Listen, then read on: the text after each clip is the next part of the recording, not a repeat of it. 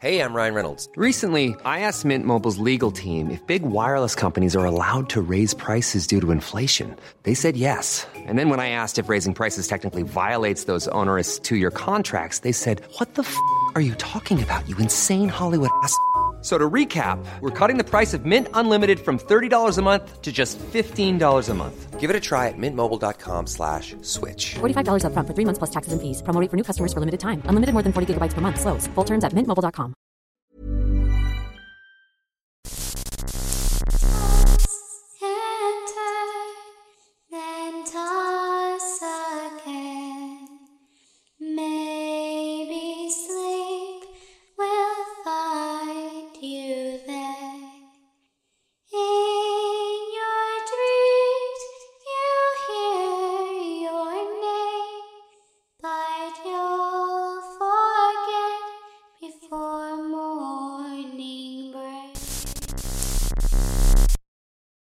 Hej och välkomna till Mardrömmarnas podd.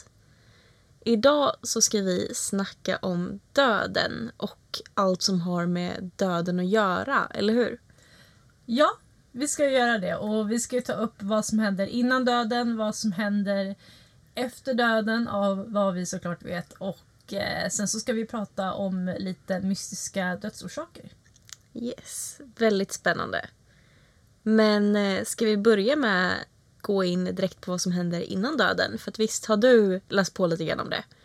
Ja, ja men jag har ju det.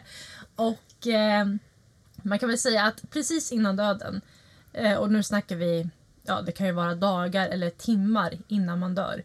Så eh, kan man tappa matlusten, det är väldigt vanligt att man gör det. Eh, tappar smak och lukt, man eh, blir väldigt trött. Man kan börja, i de sista timmarna så kan man också börja andas konstigt. Och jag har ju faktiskt varit med när folk har dött, då jag har jobbat på äldreboende tidigare. Och jag minns det som att jag tyckte att det var väldigt läskigt första gången som jag var med, med om det. Men på ett sätt, direkt efter att den här personen som jag satt vak över dog, då var det som att det var sånt lugn över hela rummet. Mm.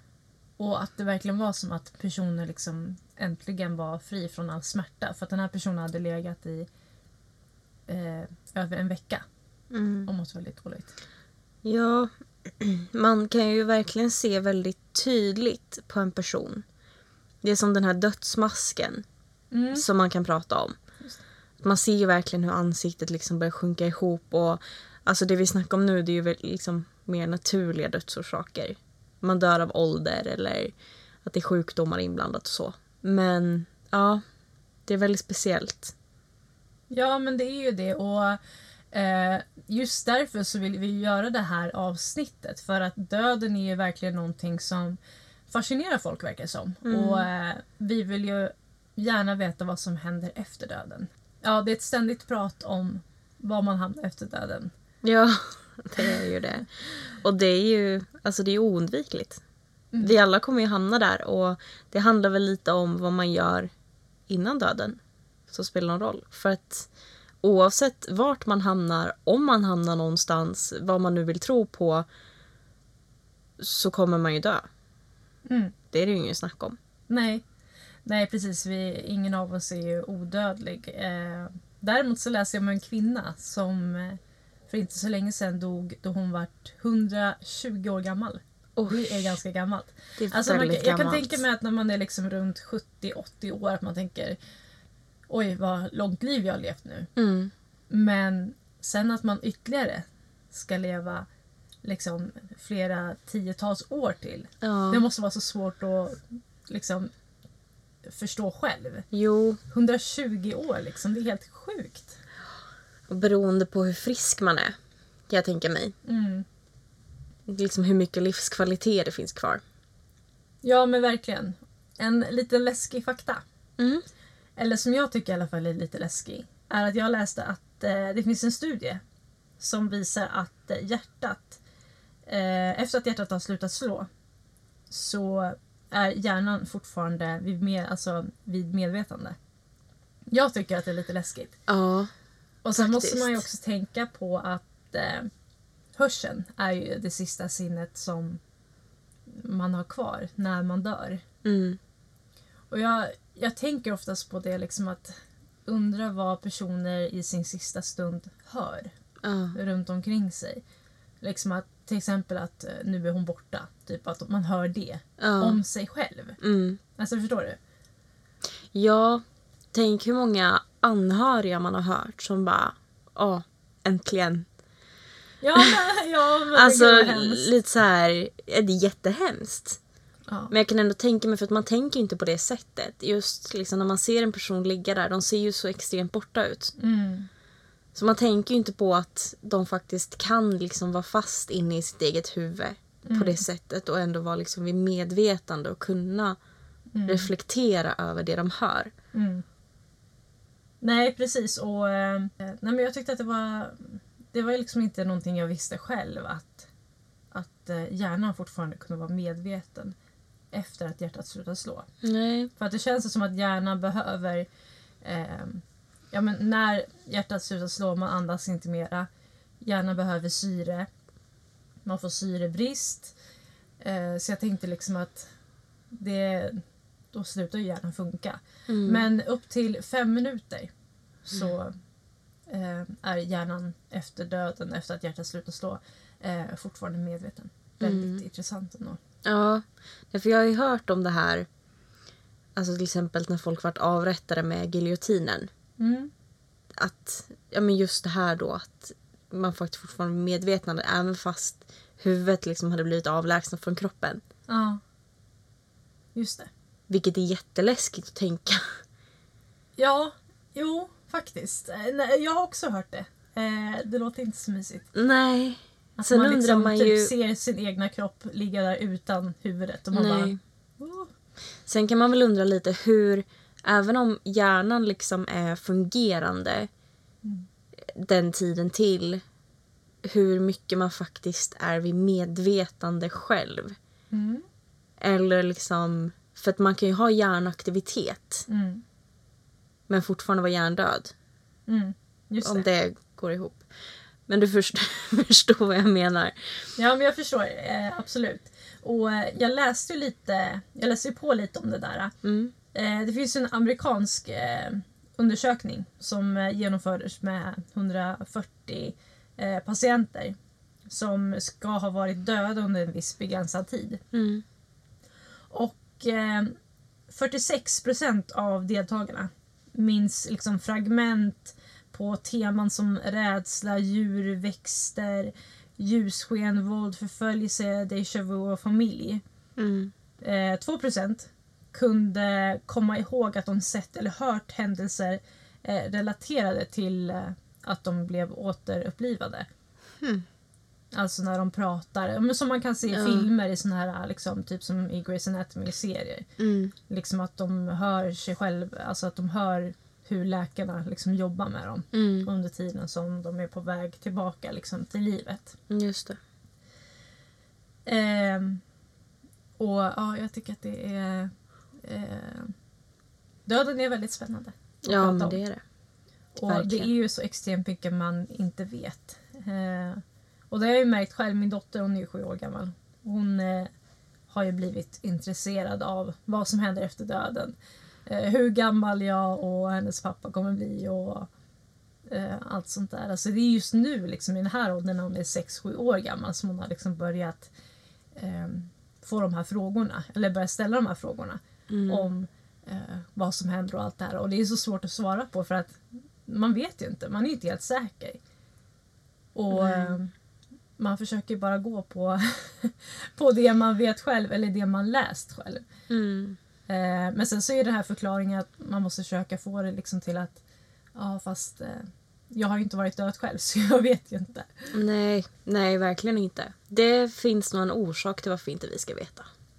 Om man säger så. Oavsett vad man tror på. Jag tror inte våra hjärnor skulle kunna hantera det. Fast du menar alltså att vara död under en längre tid. För att du vet, eftersom det är så många som har varit döda mm. under en viss antal tid. Och så mm. så har de ju vaknat upp igen. Mm. Men du menar liksom under en längre tid. Ja, ja men precis. Vad som verkligen händer. Mm. När man liksom dör där. Ja. Utan att komma tillbaka till liv. när det är final liksom. Ja, men exakt. Mm. Så att det, nej men det är intressant. Ja. Men du Julia, vad skulle du säga är ditt, vad skulle du tycka är det värsta sättet att dö på? Oj, vilken svår fråga. Det var ju det här vi tänkte lite på under, under den gången vi gjorde avrättningsmetoder. Mm, ja, men precis. Eh, och prata om det. Hmm. Jag tror att det hade varit att eh, kokas ihjäl. Mm. Tror jag faktiskt. Mm. Men ja, det är svårt att svara på. Mm. De flesta metoderna verkar väldigt brutala. Ja, ja men verkligen. Eh, Då måste och... jag ju fråga tillbaka till dig. Vilket är den värsta, värsta sättet du eh, tror att... Alltså, jag har alltid varit livrädd för att drunkna. Mm, paniken liksom. Ja, men mm. samtidigt så läste jag ju om att orsaken till varför drunkningen liksom tar så lång tid. Mm. Det är ju för att man håller sig för att andas. Mm. Andas man in så fort man börjar drunkna, då dör du ju direkt. Mm, just det. Nej, men eh, drunkna skulle jag nog säga. Mm. Eh, och sen brinna. Så mm. att det känns ju som en väldig kombination mellan ditt att ja, just det, precis. kokas till kokas, död. Ja. Det är liksom en kombo mellan ja, dem. Ja, precis. Så jag tror vi har ganska lika lika metoder ja, som vi är rädda för. Jag, jag tänker att det, är liksom, det känns som en väldigt utdragen grej mm. att kokas till döds. Alltså nu tänker jag ju rent alltså, på de här avrättningsmetoderna liksom, att man satte dem i i liksom, ett bad i kanske kallt eller ljummet vatten och sen så blir det varmare och varmare och varmare och varmare liksom, tills man kokas och typ löses upp i vattnet till slut. Mm. Nej, men så att det är så jag tänker när jag säger kokas att um, man hamnar inte i badet direkt när det liksom kokar utan jag menar liksom stegvis ja. värre och värre och värre liksom. Nej ja. Fy vad hemskt. För jag läste ju på lite om lite olika metoder mm. eller olika metoder. Nej, men lite olika sätt man kan dö på då. Mm. Eh, och om vi tar att brinna till döds först. Lyssnar man på folk som själva liksom inte brunnit till döds men alltså varit nära döden. Mm. Så det de beskriver det är ju bara ren liksom, ångest. Det är hur man liksom känner hur huden börjar liksom bubbla, sen förkolna.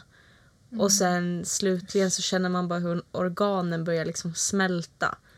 Åh, fy. Så att antingen, du kan ju dö av tre orsaker. Antingen så dör du av röken. Eh, eller så dör du då på grund av att organen har smält. Mm. De kan inte fungera längre. Eh, eller så dör du av hettan. Mm. Mm. Och eh, då på grund av hettan så stänger din hjärna av sig. Okay. Så att du blir i princip medvetslös. Mm. Så att, ja, nej. Och drunkna är väl lite liknande. Det är ju också sån liksom panik och just den här syrebristen. Mm. Det är ju den som är... värst. Ja, och, och man säger ju ja, man säger ju att det är det mest panikfyllda sättet att dö på. Mm. Just för att där är det ju inte smärta på det sättet. Brinner du till döds, då har du ju smärtan att tänka på. Mm. Nej, här är det ju liksom att bara ta sig upp mm. och hålla sig ovanför ytan hela, mm. hela tiden. Och sen att man känner att man blir tröttare och tröttare i kroppen. Och... nej, usch. Ja, mm. nej precis. Man förlorar ju medvetandet efter typ två till tre minuter mm. i vattnet.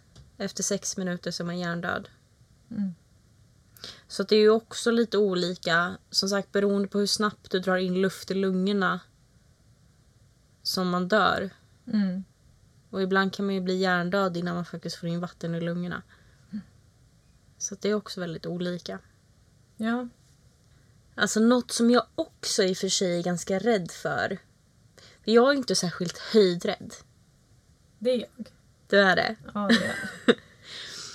Men just det här att falla. Att falla till sin död. Det man... vet under hela den här perioden att samma sekund jag träffar marken så är jag död. Mm. Och det finns ingenting man kan göra åt det. Nej, och jag har ju läst att liksom när man väl träffar marken mm. Att liksom bena krossas och organen liksom kan flyttas runt lite här och var i kroppen. Ja, flyttas ut. Väl, ja, ut också. Om man eh, har hoppat eller eh, fallit ifrån en väldigt hög höjd. Mm. Eh, som till exempel eh, nine eleven eh, händelsen. Ja. Med de som hoppade därifrån för att inte eh, alltså dö av branden. Mm. Så, eh, att det var... Såg det såg ut där. Att, eh...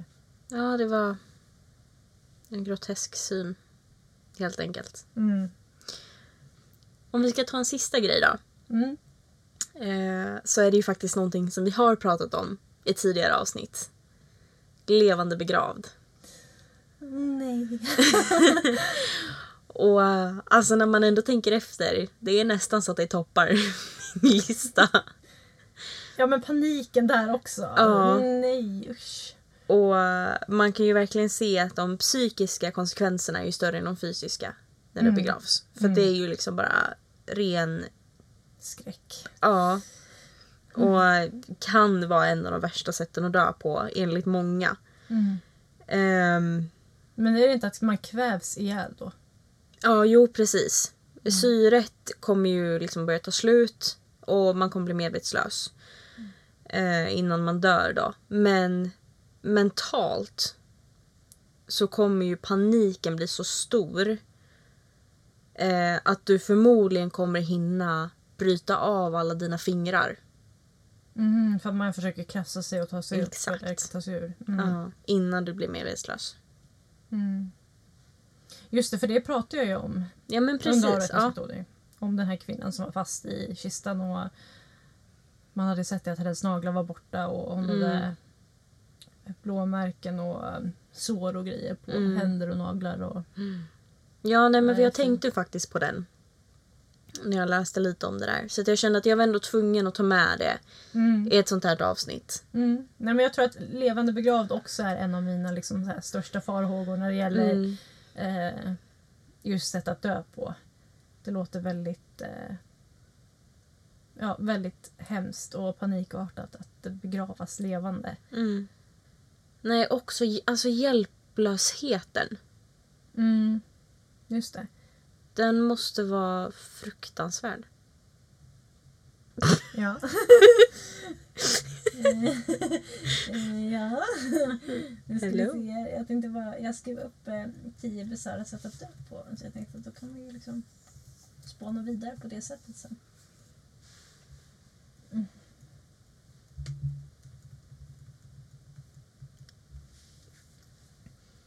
Hade du något mer?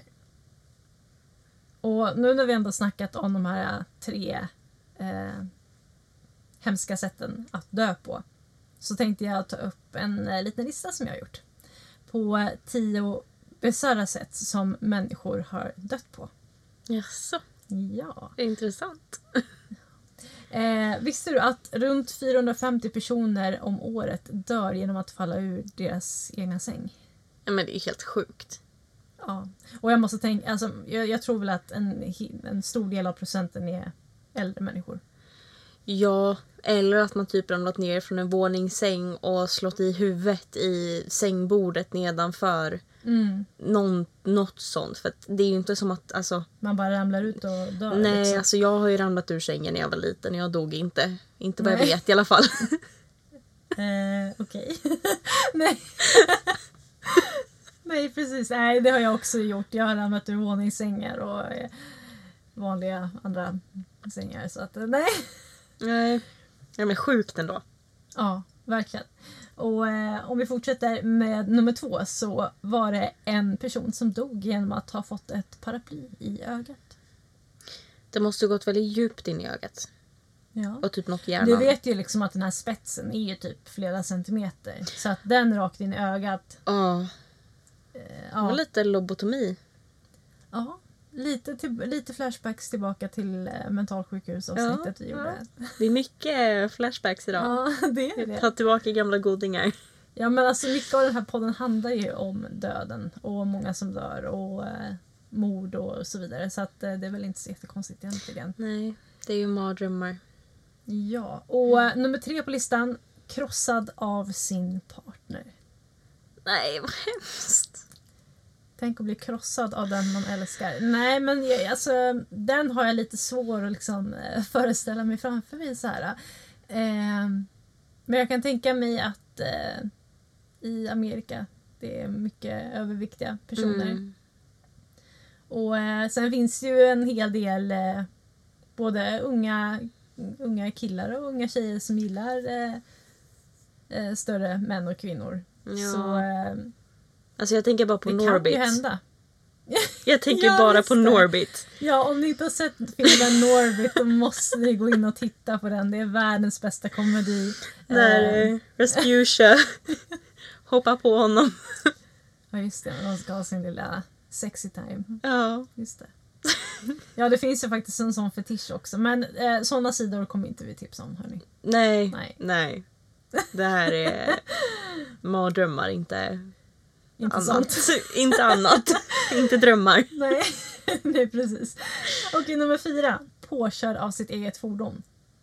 Men den känns ändå ganska logisk. Mm. Det kan jag ändå se framför mig att det händer. Man är mm. dum, sätter inte i handbromsen. Någonting händer. Ja. Och eh, hej då. Ja. Ja, men precis. Ja.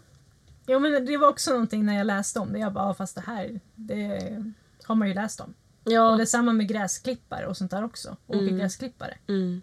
Eh, väl, nästan eh, liksom mer eh, hemsk död med just gräsklippare och åkergräsklippare känns det som. Ja, eh, med liksom bladen. Smått eh, strimlade jag liksom. Mm. Nej, men eh, det känns nästan värre. Ja.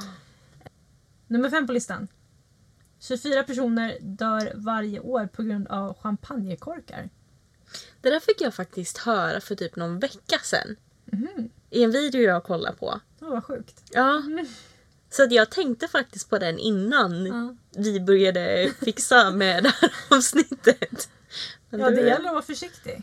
På nyår och grejer när man ja. korkar upp champagnen. De flyger, de där.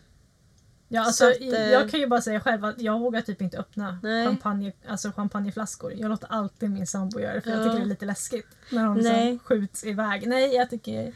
Alltså jag jobbade ju med det. Ja. Så att jag ja, har ju du fått lära lite, mig. Du är erfaren. Champagnekorksöppnare. Exakt. Nej, så att, alltså, det är klart att det, det är ju inte bara att öppna. Nej, för jag kan tänka mig att det ligger mycket det, teknik där bakom. Snarare mycket... att hålla fast. Ja. Så att inte korken bara skjuter någon i huvudet. Ja, nej, exakt. Nej, men det har man ju faktiskt sett och i filmer också sådär att någon korkar upp en champagne eller whatever och så, ja. så träffar den lite hejvilt lite ja. här och var. Nummer sex. Att dricka för mycket vatten. Mm. Alltså det låter sjukt. Men samtidigt väldigt logiskt. För att man kan ju inte dricka eller äta För, för mycket om något. Så varför skulle man kunna liksom dricka oändliga mängder med vatten? Mm. Egentligen. Men varför? Äh, men det är ju många, till exempel sådana som sportar och äh, håller mycket på med sånt där. Mm. Kan dricka för mycket vatten. Mm. Äh, och jag läste om någon, han hade varit med i någon tävling där de käkade någonting väldigt salt och sen så hade han druckit extrema mängder vatten efter. Mm. Um, och jag tror att man, alltså när man väl jag förstår dock inte hur man kan få i sig så enorma mängder, för jag menar, det är dagliga intaget man ska få i sig, vilket är väl på, vad är det, tre liter? Jag vet inte ja, ens hur många två, tre liter, liter. Ja, till och med det kämpar jag med varje dag, att ens få i mig. Jag tycker att det är mm. jättesvårt. Mm. Alltså vid en och en halv till två liter då känns det som att jag ska spricka, även om jag liksom försöker dela ut det, fördela ut det på en mm. hel dag. Um, Så jag förstår liksom inte... Man måste ha en enorm törst för att kunna dricka så ja. stora mängder vatten. Ja, alltså man vet ju själv de gångerna när man typ ätit något jättesalt. Eller när man bara i allmänhet blir så här jättetörstig. Mm. Alltså man kan inte göra annat än att bara vilja dricka vatten. Då kan man ju få i sig väldigt stora mängder. Men inte så stora mängder. Mm. Nej, just det. Så att lite konstigt är det ju. Ja. Men han lyckades tydligen. Ja. Lite, säkert många andra. Det är lite så här det kan hända en. Eh, eh, men det är en speciell död ändå, tycker jag. Och vi kommer till nummer sju på listan. Och det är krossad av en höbal. Känns också ganska logisk. Mm. Alltså jag har ju bott på en eh, ko, kogård. Du har det? Ja, jag har ju det. Det är typ min dröm. Under en liten period av mitt tonårsliv ja. bodde jag. De hade kossor och grisar och hundar och oh, Gud, det låter jättehärligt. Sånt där. Det är väldigt mysigt. Och, alltså, mycket jobb bakom det. Väldigt mycket jobb. Mm. Väldigt, väldigt mycket jobb. Men eh, alltså en höbal är ju inte liten. Och den är ju inte lätt. Nej, eh, alltså när man ser på dem då tänker man, okej, det är hö. Mm. Eh, alltså, men de är ju, alltså när man väl kommer upp till den höbalen, då är de ju enormt stora. Ja, och för de att, är ju så ihoptryckta. Ja. Jo, för när man ser dem, alltså oftast när man ser höbalar, det är ju när man liksom åker på vägen förbi en stor äng där de har liksom placerat ut massa höbalar. Och man mm. tycker liksom att de ser tiny tiny ut, som mm. små sockerbitar. Och sen när man mm. kommer fram till dem, då är de enorma. Och som, du säger, ja, och som du säger, väger hur mycket som helst. Mm. Eftersom det är så extremt liksom, ihoppackat och ihoppressat. Ja, och jag kan tänka mig med att man oftast förflyttar de här liksom, med typ traktorer. Någon hamnat under. Någon vajer har gått av. Och, så... mm. och det blir svårt när det väl har hänt också att liksom bara... nu ska vi flytta bort den här ifrån den här personen som ligger här mm. under. Det, eftersom den är liksom så pass tung. Ja, ja jo men verkligen. Det är ju inte att bara liksom. Nej. Och vi kommer upp till plats nummer åtta. Och eh, det var en advokat som eh, sköt sig själv i ett rättsrum arton sjuttioett. Medan han visade juryn hur hans klients påstådda Eh, mordoffer faktiskt hade skjutit sig själv. Så han eh, råkade alltså skjuta sig själv när han skulle demonstrera hur hans klient hade ja. Alltså jag hoppas ju verkligen att han vann i rätten. Ja. Och att det inte var liksom för ingenting. Nej. För precis. Att snacka om att ha en advokat som går all in på att försöka skydda. Han gick all in utan att eh, veta om det själv om man säger så. Men exakt. eh, men väldigt hemskt ändå. Alltså det att eh, visa upp det och sen så eh, händer det där liksom. Mm. Eh, vi kommer upp till plats nummer nio. Och eh, det är lite, har också lite med det här med att dricka för mycket. Mm. Och eh, det finns en Basil Brown, eller fanns en Basil Brown som drack tio liter eh, morotsjuice på tio dagar. Och eh, han fick en överdosering av eh, vitamin A och eh, fick en allvarlig leverskada och dog på grund av det. Mm.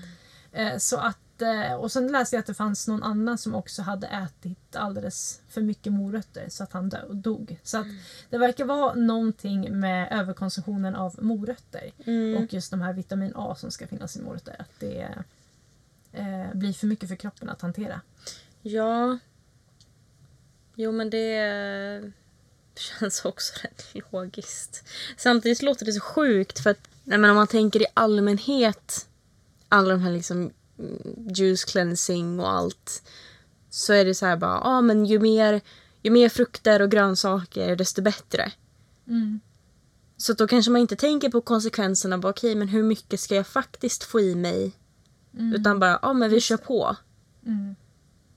Jo, det känns som en väldigt viktig fakta man måste ge ut till sina, eh, till sina kunder om man ska börja med till exempel att eh, juicefasta eller något liknande. Mm. Så att man inte får i sig alldeles för mycket mm. av eh, det goda. Ja, nej men exakt. Man vill ju inte dricka tio liter morotsjuice helt enkelt. Nej, det känns lite väl mycket. Ja. Och eh, nummer tio då. Spetsad av en svärdfisk. Aj. Ja. De har ju väldigt eh, långa, hur ska man säga? Eh, hur, hur ska man säga? Lång nos. Eller ja, hur man nu ska förklara det. Ni fattar säkert vad jag menar. Ja. Eh, som man har sett. Alltså, måste vara extremt vass och med en väldans kraft som eh, en person måste ha blivit spetsad på för att eh, ha dött, känns det som. Mm. Ja, men verkligen. Också en sån här väldigt otrolig död, liksom att eh, man ringer till nära och kära och berättar liksom att deras eh, man eller bror har liksom dött genom att ha fått en svärdfisk som har... Ja, eh, det är ju knappast det man väntar sig. Nej, det känns inte som eh, någonting som är en speciellt vanlig död heller. Mm. Eh, och det var de tio. Men det fanns ju extremt många fler. Ja. Det var ju några stycken som hade haft sex på tak och fallit ner och eh, dött av fallet. Eh, någon som var krossad av en frys när han bar på den. Mm. Eh, ja, jag läste ju om någon där det var en man som hade dött när en ko föll ner på honom genom taket när han sov. Ja. Den, alltså det är så många frågor när, när liksom så vissa sådana här dödsorsaker. Inga svar. Nej. Så här, vad gjorde kon uppe på taket? Ja. För det första. Vem var det som hade byggt huset också? Taket. Vem hur var hade... konstruktionen? Ja.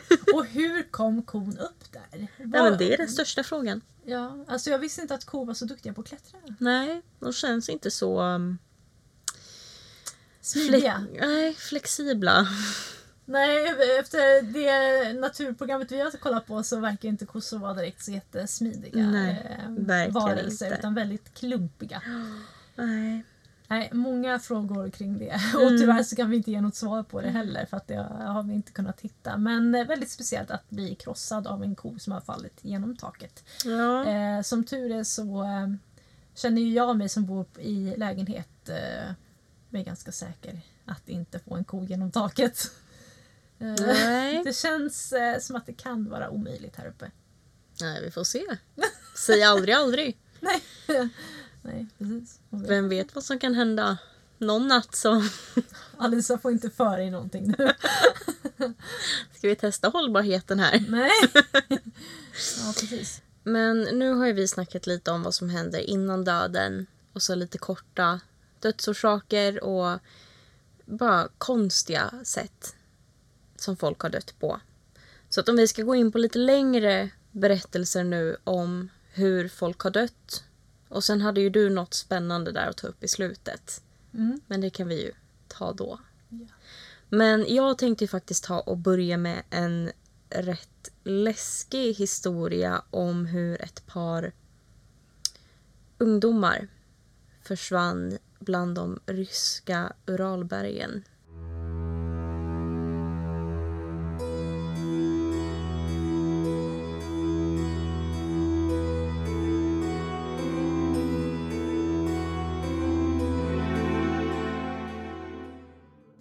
Vad som hände exakt med ungdomarna som dog bland de ryska Uralbergen är fortfarande ett av landets mest ökända och olösta mysterier.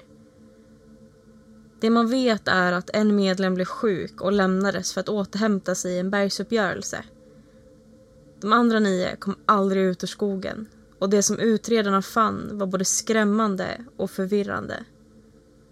Deras övergivna tält hittades sönderrivet från insidan, halvt nedgrävda i snön och med studenternas skor och tillhörigheter fortfarande inne. De två första kropparna hittades vid skogsbrynet, barfota och klädda i underkläderna.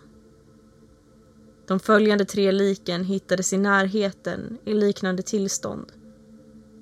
Och två månader senare hittades de sista kropparna, begravda i snön cirka sjuttiofem meter från de första offren. De här eleverna hade massiva inre skador, brutna revben och krossade skallar. En av dem saknade tungan.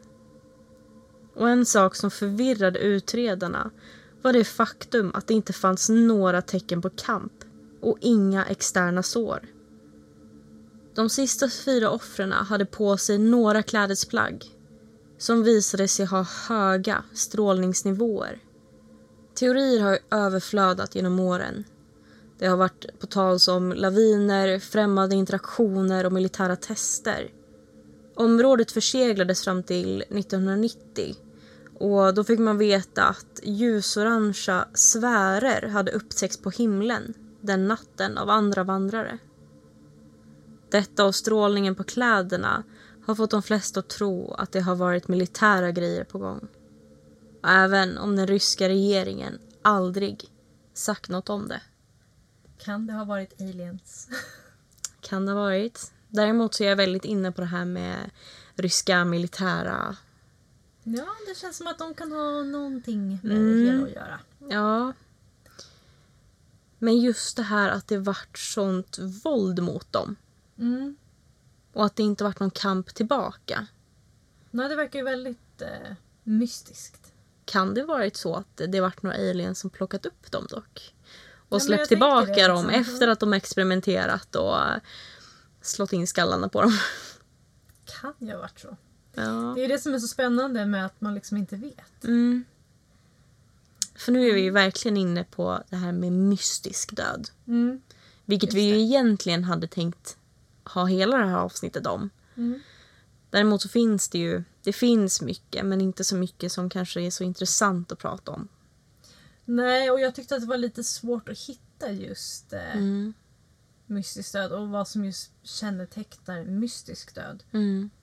Eh, eftersom eh, många dödsfall och sånt där har kallats för eh, mysterier och grejer men man ändå har vetat om eh, vad de har mm. dött av. Man kanske inte vem som har dödat dem men samtidigt så känns inte riktigt det som eh,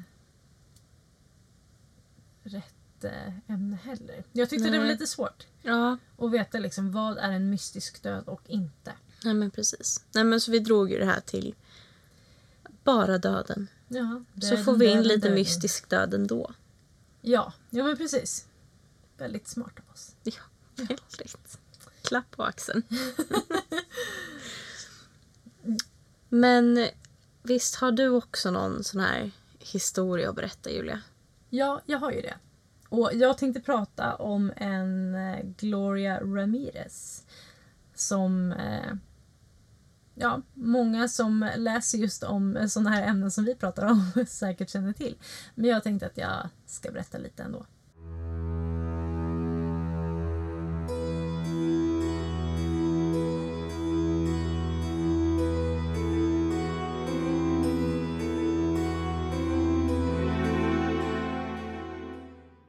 Den nittonde februari nittonhundranittiofyra så kommer Gloria Ramirez, en ung kvinna på trettioett år, in till sjukhuset med ambulans. Klockan har precis slagit åtta på kvällen när ambulanspersonalen låter kvinnan få sätta sig i en rullstol innan hon körs in på akutmottagningen. Hon har cancer, men kommer in denna kvällen på grund av hjärtklappningar, förvirring och ytlig andning. Hon börjar behandlas med lugnande av sjukvårdspersonalen i hopp om att hennes hjärtklappning skulle börja klinga av. Men behandlingen ger nästan till ingen effekt och kvinnans tillstånd försämras. De försöker defibrillera för att skapa en jämn hjärtrytm. Och vid detta tillfället så upptäcker personalen en sorts glansigt lager på hennes kropp. En del av personalen tycker att hennes mun börjar lukta vitlök och fruktigt och en sjuksköterska, Susan Kane, bestämmer sig då för att ta ett blodprov på Gloria. Under blodprovet märker Susan en stark lukt av ammoniak. Hon ger sedan blodprovet till en annan och säger att blodet luktar ammoniak. Det syntes konstiga partiklar i blodröret och man skyndade sig iväg med provet för analys. Under tiden så börjar Susan må dåligt och till slut så svimmar hon. Kvinnan som lämnade blodprovet börjar nu också känna sig dålig. Hon börjar må illa och känna sig yr och blir därför tillsagd att gå och sätta sig en liten stund. Men svimmar sen. Fler och fler av personalen börjar må dåligt och visar upp liknande symptom. Patienterna på avdelningen blir evakuerade därifrån. En liten grupp stannade kvar för att flytta Gloria till isolering och fortsätta vårda henne. Men efter ungefär fyrtiofem minuter av H L R så dödsförklaras hon. Och totalt tjugofem av trettiosju i vårdpersonalen blev sjuka efter att Gloria Ramirez vårdades den här kvällen. Efter den här händelsen så kontaktas Lawrence Livermore National Laboratory för att påbörja sin undersökning. De trodde att Gloria Ramirez hade använt sig av ett lösningsmedel hemma som en sorts självmedicinering för cancern hon bar på, som kunde visa på symptom som hon visade upp när hon kom till sjukhuset, såsom vitlökslukt och den feta glansiga ytan på Glorias kropp. Elektriska stötar från defibrilleringen kan ha omgjort avfettningsmedlet till svavelsyra, som också kunde förklara symptomen vårdpersonalen uppvisade. Gloria Ramirez begravdes lite mer än två månader efter hennes död, efter många undersökningar av hennes kropp genom obduktion. Lawrence Livermores labb blev hyllat för att ha funnit orsaker till händelsen, men Gloria Ramirez familj kunde inte hålla med kring labbets resultat och ville därför att en annan patolog skulle undersöka henne. Men denna patologen kunde inte ge familjen något svar då hjärtat inte längre fanns kvar och kroppen var i allt för dåligt skick efter första obduktionen. Denna händelse blev stor nittonhundranittiofyra och Gloria Ramirez skulle sedan kallas i media för The Toxic Lady. Denna händelsen blev väldigt unik i sig då detta inte vanligtvis händer på andra sjukhus. Mm. Men oj, den har jag faktiskt inte hört om tidigare. Nej. Men det känns ju verkligen inte som att det tillhör det normala. Nej, precis. Och när jag sökte på mystisk död, då var det här ett av de första som kom upp. Mm. Däremot så verkar det ju som att labbet vet vad det är som har hänt. Liksom. Mm. På grund av det här medlet hon tog på en medicinering mot cancern. Mm. Att det kan ha orsakat det. Men eh, familjen tror ju inte det själva. Nej. Men de fick ju inget svar eftersom kroppen var så... Eh, ja, men hur ska man säga... Eh, Den, varit så, den har ju blivit använd så många gånger under obduktionerna mm. att eh, den inte längre var till någon hjälp när eh, familjen väl sökte till en annan patolog som kunde ge dem eh, svar. Nej, precis. Så att eh, man kan ju undra vad som hänt. Och det var många konspirationsteorier om det där. Eh, vad som egentligen kan ha hänt. Eh, kan det ha varit så att eh, Gloria Ramirez eh, hade liksom... tagit knark av olika mm. slag som också kan ha gjort att eh, vår personalen varit sjuk när de liksom höll på och jobbade med henne. Mm. Eh, eller något annat. Ja, för det känns ju väldigt extremt. Ja. Gör det ju. För om man tänker liksom, alltså vårdpersonal håller ju dagligen på med folk som har tagit droger och självmedicinerar och tar allt möjligt. Mm. Men man har aldrig hört en sån här story tidigare. Nej, den är, den är ju väldigt eh, unik i sitt slag, om man mm. säger så. Med tanke på att det ändå varit, eh, hur många sa jag, tjugofem av trettiosju vård, eh, i vårdpersonalen mm. som eh, blev så pass sjuka. Och jag såg en dokumentär för inte så jättelänge sedan om just det fallet. Om Gloria Ramirez. Och eh, där var det ju många som pratade just om det att... Eh, de har ju liksom fortfarande men än idag från den händelsen. För det var ju en sjuksköterska, speciellt Susan Kane där, som tog blodprovet. Som eh, blev eh, väldigt sjuk. Mm. Och eh, låg, jag tror att det var någon vecka efter händelsen. Och mm. fortfarande mådde väldigt dåligt. Mm. Så att eh, många på det sjukhuset som jobbar kvar eh, än idag. Att det var en väldigt eh, läskig händelse. Med tanke på att det var så många som var sjuka. Ja, nej men jag tänkte ta upp en liten kortare men eh, ack så läskig historia mm. om ett dödsfall eh, som faktiskt råkar ut för en läkare, så att lite inne på ditt spår där med sjukhus och lite sådär. Mm. Ja. Eh, det var då en eh, kirurg som skulle gå in i en hiss på ett sjukhus i Houston i Texas eh, tjugohundratre. Och eh, enligt ett vittne då så stängdes dörrarna precis när han skulle gå in. Mm-hmm. Så hans eh, kropp var utanför. Men huvudet var inuti hissen. Men oj, hur framåtlutad går han då? Eller ramlade han in i hissen och den stängdes? Det låter helt sjukt. Eh, ja. Ah, ja, okej. Okay. Han fastnade. Ja. Precis. Eh, och hissen började ju röra på sig. Åh oh, fy. Eh, så att man hittade ju då kroppen nedanför hissaxeln då. Ah. Och huvudet avskuret strax ovanför underkäken hittades ju då i hissen. Åh oh, fy. Eh, och det visade ju sig då att det hade varit en felaktig... några felaktigheter i liksom de elektriska ledningarna. Mm. Eh, men fortfarande väldigt speciellt hur man får in huvudet först. Ja. Men han kanske ville tränga sig igenom. Alltså om man tänker att hissar hissdörrar håller på att stänga sig liksom, du skyndar dig in liksom, ah, nästan ta ja. över kroppen först för att liksom få upp dörrarna med armarna. Mm. Jo, där det... kan du ju få in huvudet först. Det verkar mer logiskt, som en ja. mer logisk förklaring.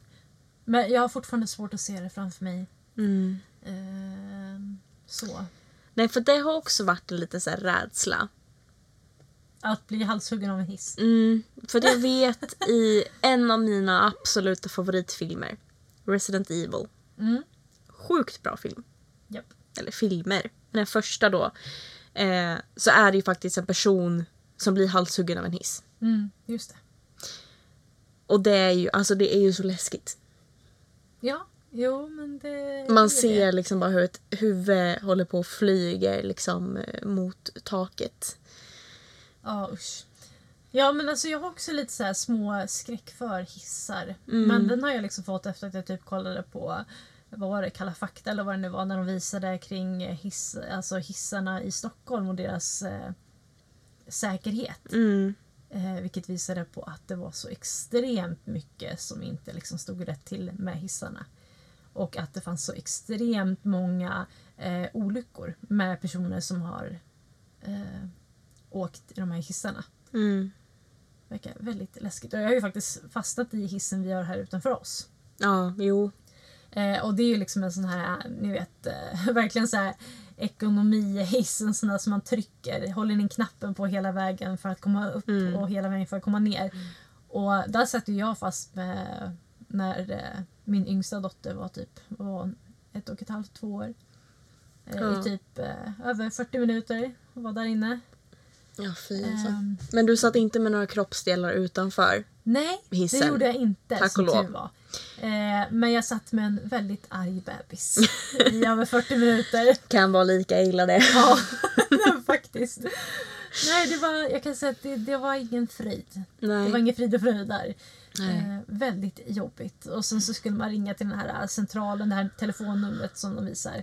Eh, som står i hissen som man kan liksom ringa så att de kan komma och hjälpa en. Mm. Och ja, det tar sin lilla tid för dem att komma ut om man säger så. Det är jo, inte så att de rusar ut och Nej. försöker rädda en i stormen, utan det är, de tar en kaffe och middag och lunch. Och, ja, det är klart ja. man ska ha sin kafferast, vet du.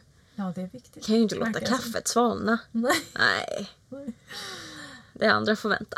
Ja, nej, men väldigt hemskt ändå. Ja, ja. Att bli halshuggen av... Ja, men verkligen. Eller hals och halshuggen, nu vart det ju överkäken uppåt. Mm. Eh, men eh, jag vet liksom inte på vilket annat sätt man ska säga det. Ja, sliten liksom ifrån, huvudet slitet mm. ifrån... Ja. Mm. Ja, det blir ju knappast en liksom clean cut. Nej, nej men precis. Utan det är bara...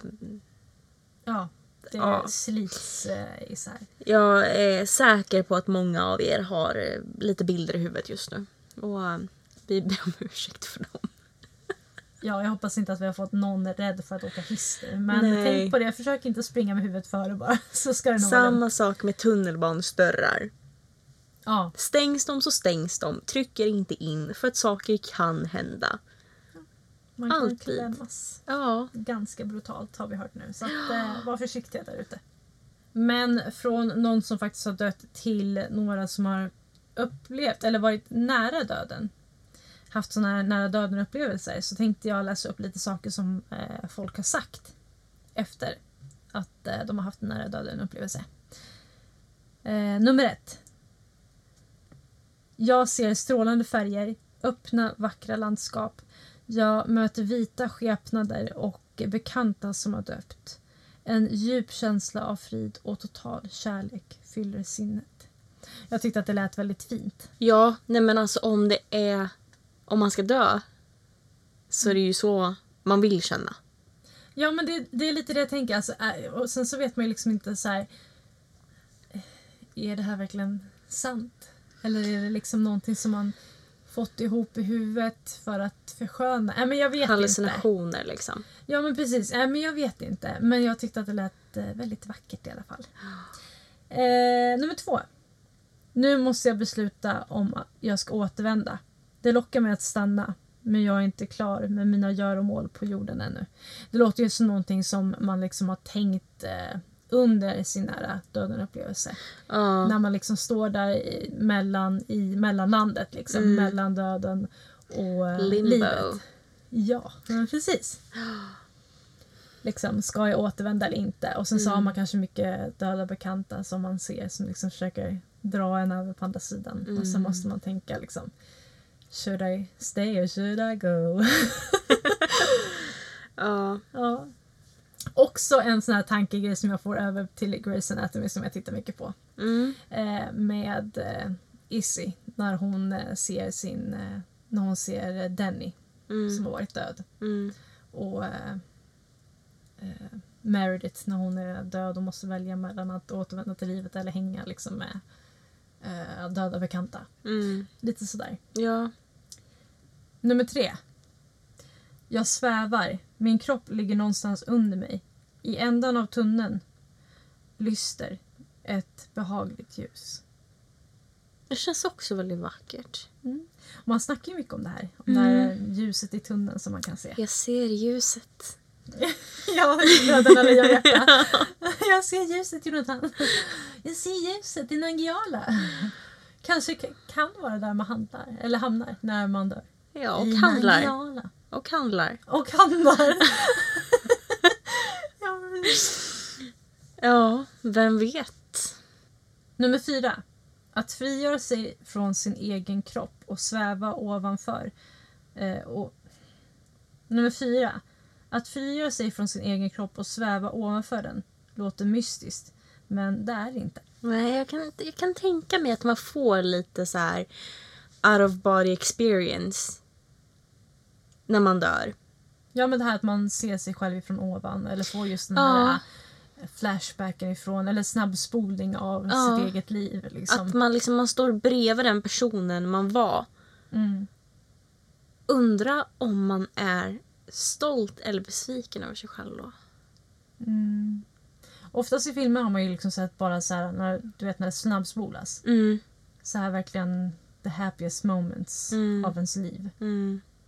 Och de säger ju det liksom att precis innan man dör att man får eh, man kan få mycket adrenalin och grejer mm. till kroppen. Och att det liksom är det som kan få en att få de här eh, happy thoughts liksom. Mm. De här tankarna på eh, nära och kära och så vidare. Mm. Nummer fem. Trots att nära döden upplevelserna är hjärnan som spelar oss ett spratt så är det starka upplevelser. Mm. Ja, men det är klart. Alltså, oavsett om det är drömmar eller vad det nu kan vara så är ju upplevelser en upplevelse. Mm. Och det är ju någonting som påverkar oss. Ja. Jo, men absolut. Och, eh, nej, men det är väldigt speciellt att få höra just de här människorna eh, berätta ur sitt eget perspektiv. Mm. Eftersom det är många som verkar ha sett eh, väldigt olika saker mm. på just det här. Men det verkar inte som att någon i alla fall av de här som berättar berättar om något som ska ha varit hemskt för dem liksom, eh, under deras nära döden upplevelser och hur de upplevde det liksom. Mm. eh, nummer sex. Jag var i ljuset, i himlen, i Gud. Allt var frid och jag var accepterad sådan som jag var. Mm. Jag tyckte att det lät väldigt fint. Det lät väldigt fint. Mm. Och vi vill inte trampa någon på tårna nu här. Vill vi inte göra. Men det lät väldigt, väldigt fint. Ja, ja men jag tyckte det. Mm. Eh, just det här med att eh, man är fri och blir accepterad för mm. precis där man är. Ja. Det låter verkligen som någonting eh, som många kan liksom gå hela livet med utan att känna. Liksom. Mm. Ja, men verkligen. Oavsett vad man tror på. Mm. Och nummer sju. Kanske skulle vi behöva reflektera över döden ibland. Även när vi är friska. Medvetenheten om döden kan få oss att inse vad som är viktigt i våra liv medan livet pågår. Mm. Och så är det ju. Ja, men verkligen. Men jag, alltså jag kan ju förstå grejen. Det är inte som att man går runt och tänker ofta på döden. Nej. Men den finns ju såklart där hela ja. tiden. Ja. Um, men det är ju inte... Mycket handlar ju också om att leva precis som den här personen sa. Mm. Här och nu. Nej, men nu tänkte jag faktiskt dra en sista story här. Mm. Om en lite mystisk och konstig dödsorsak. Mm. Som jag har hört om väldigt länge. Jag tappade bort vad den hette. Ja, just det. Har sökt som en galning efter den och hittade den. Och det som var så roligt var att jag visste inte att du hade tappat bort det. Så att jag, jag satt ju där och visste det hela tiden. Ja. Och så satt du där helt plötsligt och bara, nu vet jag det. Och jag bara, ja, jo, jag vet. Så jag är väldigt glad att jag hittade. Och jag hittade ja. faktiskt en story. Mm. Eh, där det hände en kvinna. Okej, okay. Spännande. Så att den kör vi igång med nu.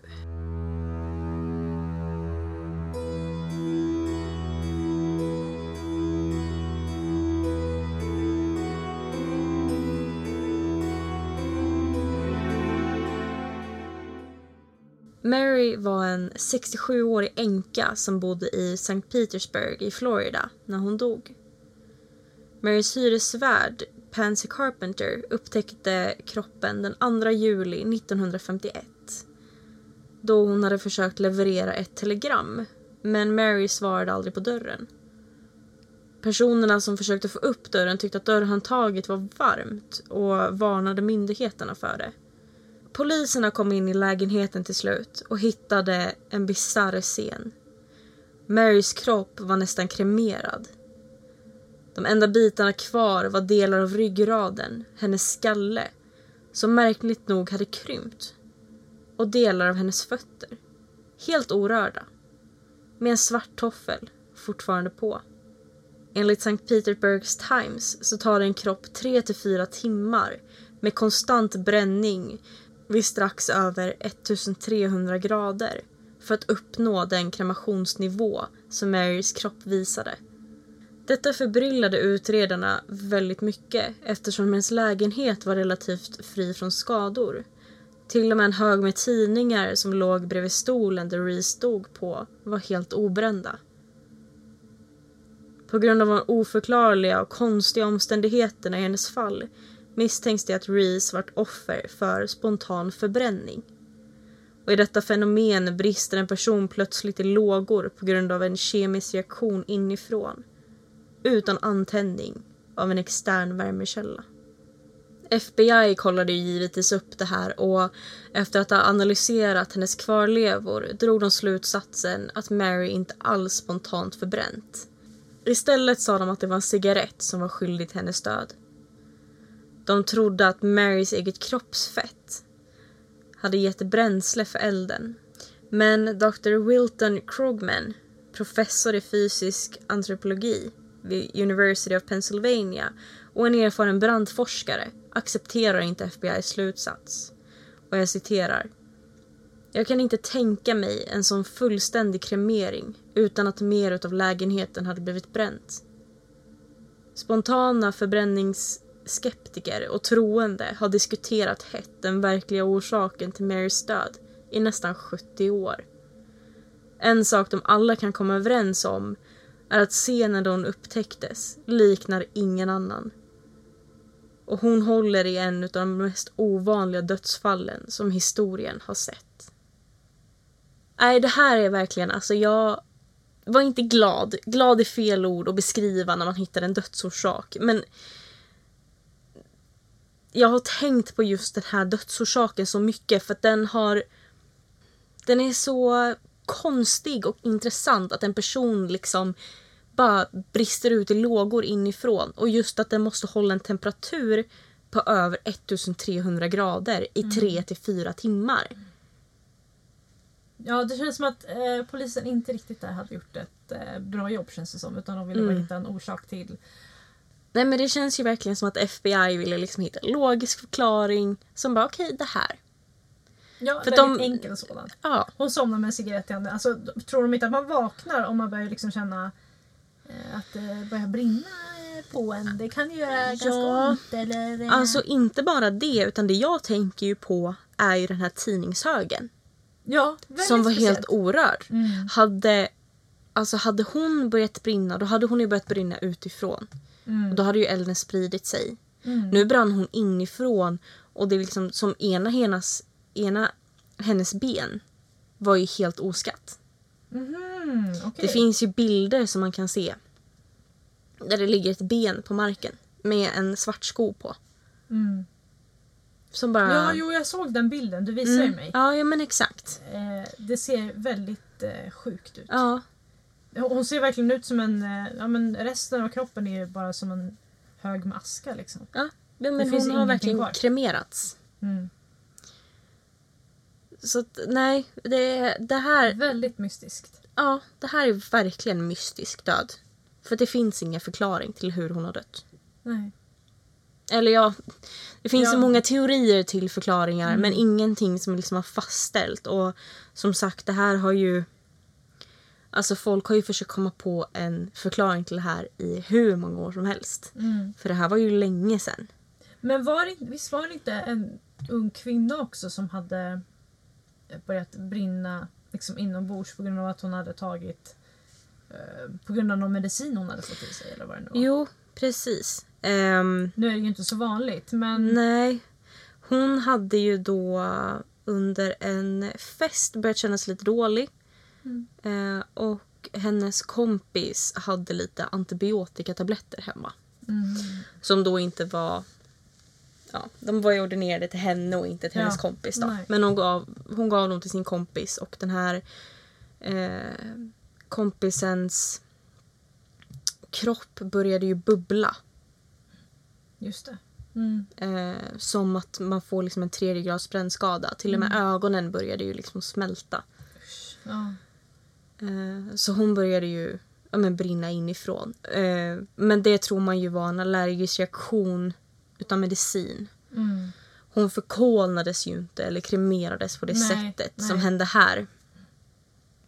Men fortfarande att man kan få en sån reaktion. Mm, det verkar väldigt eh, läskigt. Eh. Nej, men det finns faktiskt en förklaring till just en sån sak där kroppen börjar eh, börjar nästan smälta. Eh, som kan hända ja, av mediciner som både inte är ordinerade och som är ordinerade. Av läkare. Mm. Mm. Eh, jo, för att alltså, grejen är ju den att jag inte har hört så mycket om liksom, människor som typ har självantänts eller hur man nu ska mm. förklara det. Mm. Men eh, djur har man ju hört om. Typ ja. Som koalor. Ja. Ja, men att precis. De liksom har kunnat självantända. Ja. Eh, men eh, aldrig människor. Det verkar väldigt eh, unikt eh, fall också att eh, kunna liksom. Mm. Vi hade ju egentligen eh, jättemycket mer att prata om. Mm. Och det känns som att döden är ett sånt där ämne som man kan prata hur länge som helst om. Det är verkligen. Men det är dags för oss att avsluta det här avsnittet. Hoppas ni där hemma har tyckt att det här ämnet har varit intressant. Mm. Eh, och eh, glöm inte att nu gå in och följa oss på Instagram. Där vi heter Mardrömmarnas podd. Och på Facebook där vi heter Mardrömmarnas podd. För att få lite spoilers och eh, få lite information om eh, nästkommande avsnitt och så vidare. Men ha det så bra, så ses vi. Och ni vet ju vart. I mardrömmarnas värld.